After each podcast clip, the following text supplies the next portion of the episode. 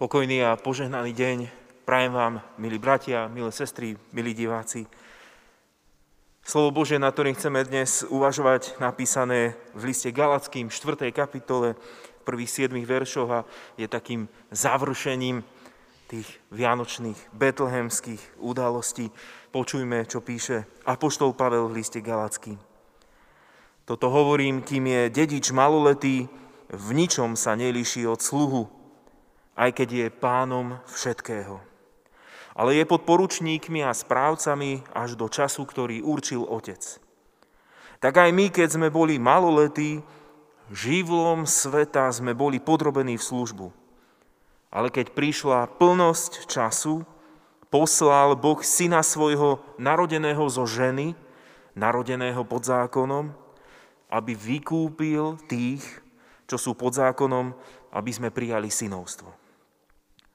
A keďže ste synovia, poslal nám Boh do srdc ducha svojho syna, volajúceho Abba oče. Takže už nie si sluha, ale syn. A ak si syn, tak skrze Boha aj dedič. Amen. Toľko je slov písma svätého. Milí priatelia, zaujímavým, no žiadnym filmovým trhákom je, je príbeh filmu a dej filmu 12 podmienok dedictva. Mladý muž, ktorý žije v blahobite, môže získať obrovské dedictvo po svojom bohatom stríkovi. Má to však háčik. Musí absolvovať 12 podmienok. Takých 12 úloh, ktoré nahral na videozáznam jeho strýko pred smrťou a sú to podmienky prijatia dedictva po ňom. Mladý muž na toto pristúpi a dej filmu nás prevádza predovšetkým vnútornou premenou jeho osobnosti cez splnené úlohy. On túžil na začiatku po tom finančnom zabezpečení, chcel byť vlastníkom tej, tej pozemskej moci a komodity, no nakoniec peniaze venuje na, na nemocnicu, pomoc deťom. Dedictvo, po ktorom túžil, sa ukázalo ako zbytočné. A celá tá cesta získania a obdržania dedictva ho priviedla k úplne inému daru. K daru života. K tomu dedictvu ako dedictvo života. Výsledom aj tohto príbehu je, že on poznal cenu a hodnotu života, poznal hodnotu ľudí okolo seba. Nie hodnotu, cez ktorú sú stvárnení, ale hodnotu ich života to, že sú bytosti, osobnosti, že tí ľudia okolo neho sú vzácni a to sa nedá vyčísliť. Ich život sa nedá vyčísliť peniazmi. Narodenie Pána Ježiša Krista má množstvo takých dôsledkov. Evangelista Ján píše, slovo stalo sa telom. A v tom teologickom, biblickom zmysle vidíme zjavenie božstva v ľudskom tele. Ide o výnimočnosť kresťanskej zvesti oproti iným náboženstvám, lebo náš Boh sa stáva jedným z nás. Prichádza k nám v ľudskej prírodzenosti. A poštol Peter napríklad hovorí o tom, ako narodenie Pána Ježiša Krista dáva človeku účasť na Božej prírodzenosti. Jeho božská moc nám darovala všetko potrebné pre život a nábožnosť, keď sme poznali toho, ktorý nás povolal vlastnou slávou a účinnou mocou – tým nám daroval vzácne a veľmi veľké prisľúbenia, aby sme prostredníctvom nich mali účasť na Božej prírodzenosti a unikli skaze, ktorú vo svete spôsobuje žiadostivosť. Tak píše Apoštol Peter v druhom liste. Narodenie pána Ježiša v tele má, má mnohé dôsledky pre život veriaceho.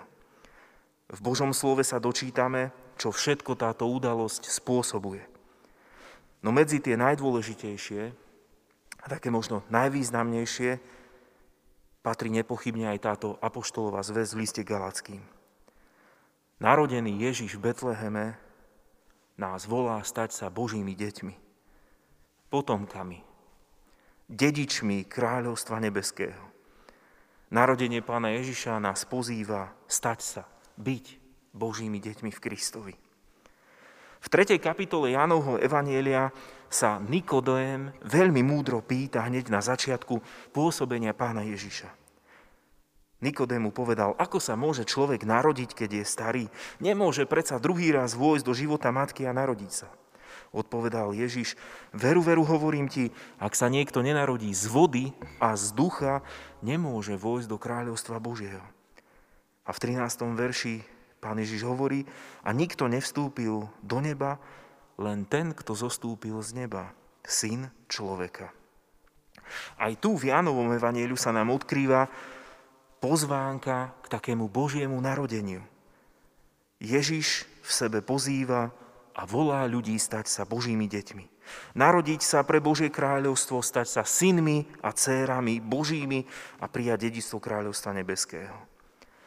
Ja rád počúvam ľudí, ktorí cestujú a cestovali po svete. Hovoria o tom úžase, ako videli mnohé divy sveta. To, čo človek vystával a vybudoval. Všetky tie pompézne diela nesú majestát, slávy a moci. Je to úžasné, čo človek dokáže.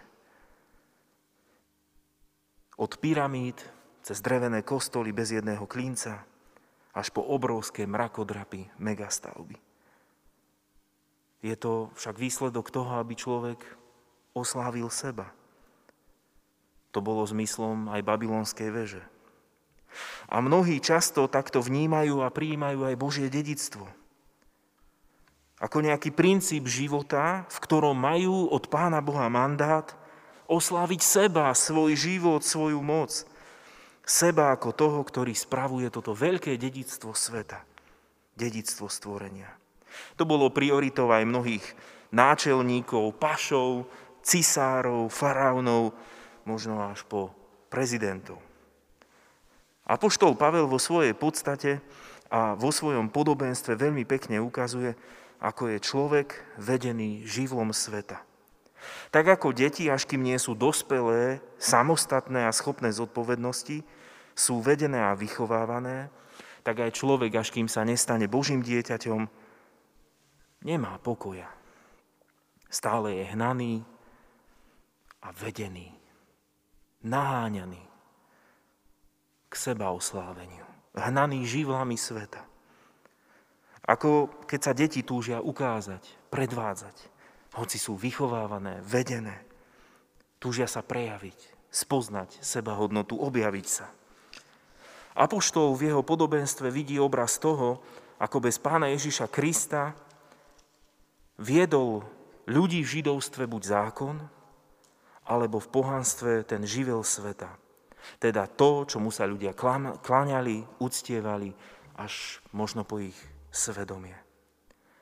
Je to možno aj taká paralela až k otroctvu medzi tou výchovou. Ako hovoril o tom pán Ježiš v Jánovom Evangeliu v 8. kapitole. Veru, veru, hovorím vám, každý, kto pácha hriech, je otrokom hriechu. Ten ho vedie, ten ho ženie. Jednoducho bez pána Ježiša nemá človek pokoja. Stále je vedený, hnaný, aby niečo získal, dosiahol, ako dieťa pod zákonom, ktoré musí. Pojem dedičný hriech teda neobsahuje len nejakú našu vlastnosť, nejakú našu príslušnosť alebo sklon, ale je to skôr stav, v ktorom sa my ako ľudia nachádzame. Bez pána Ježiša sme vedení, hnaní živlami. A Apoštol Pavel vydáva teda svedectvo o narodení pána Ježiša a v ňom poukazuje na ten pravý a hlavný dôsledok Kristovho narodenia. Ale keď prišla plnosť času, poslal Boh syna svojho narodeného zo ženy, narodeného pod zákonom, aby vykúpil tých, čo sú pod zákonom, aby sme prijali synovstvo. Preto pán Ježiš prichádza, aby nás vykúpil k synovstvu. Prišiel, aby nás zachránil, aby sme sa stali deťmi Božími, dedičmi a nie otrokmi Božieho kráľovstva. Apoštolovo poznanie hodnoty a hľadanie seba hodnoty bolo nie v sebe. Ani v tom, čo človek získa v tomto svete, ako keby bolo a chcel niečo získať a privlastniť si v Kristovi.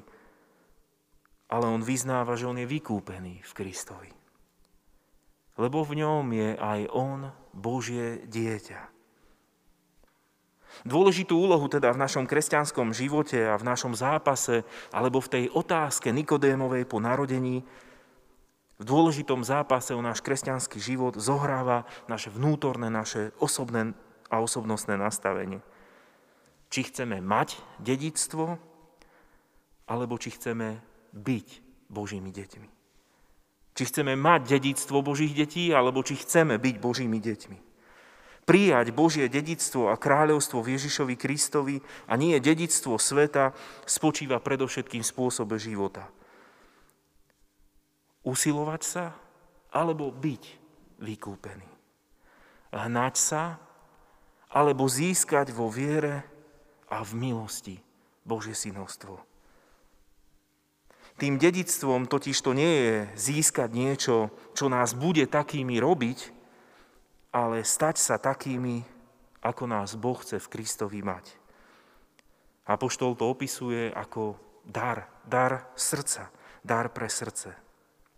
A keďže ste synovia, poslal nám Boh do srdc ducha svojho syna, volajúceho Abba oče. Takže už nie si sluha, ale syn. A ak si syn, tak skrze Boha aj dedič. Pre Apoštola je veľkou časťou dedictva stav, v ktorom sa skrze Krista človek nachádza. Taký človek má dar Ducha Božieho v srdci. A tak oslavuje a nazýva Boha Otcom. Vieme, že slovo Abba použil pán Ježiš v modlitbe pánovej, v očenáši a v mnohých prekladoch znamená otecko. Môj otecko. Každé konanie pána Ježiša a všetky jeho slova boli dôsledkom toho, kým on bol. V nebeskom Otcovi, Oteckovi bol Boží syn a z toho následne pramenili jeho skutky, jeho divy, jeho pozemské pôsobenie v ľudskej prírodzenosti. On nebol nikým hnaný a vedený k tomu, aby bol Boží syn. On nebol otrok a ani sa nenechal zapriahnuť do otroctva hriechu. A k tomu sme po tieto dni a skrze slovo Božie pozvaní aj my. Aj my sme k tomu pozvaní skrze narodené Božie dieťa, skrze Ježiša Krista. Nebyť otrokmi zákona, nebyť hnaný deťmi, hnanými životom alebo smrťou, ale byť vykúpený. Vykúpený z moci hriechu, smrti a diabla a v srdci oslavovať nebeského Otca. V liste rímským v 8. kapitole nás Apoštol Pavel takto povzbudzuje. A tak teda, bratia, povinní sme nežiť telu podľa tela. Lebo keď podľa tela žijete, iste umriete. Ale ak skutky tela duchom umrtvujete, budete živí. Lebo všetci, ktorých duch Boží vedie, sú synovia Boží. Neprijali ste predsa ducha otroctva, aby ste sa zase báli, ale prijali ste ducha synovstva, ktorým voláme Aba Oče. A ten istý duch spolu s našim duchom osvedčuje, že sme Božie deti. Ale ak sme deti, sme aj dedičia. A to dedičia Boží a spolu dedičia Kristovi. Ak s ním trpíme, aby sme s ním boli aj oslávení. Lebo tak súdim, že utrpenia terajšej doby nie sú rovné sláve, ktorá sa má zjaviť na nás. Amen.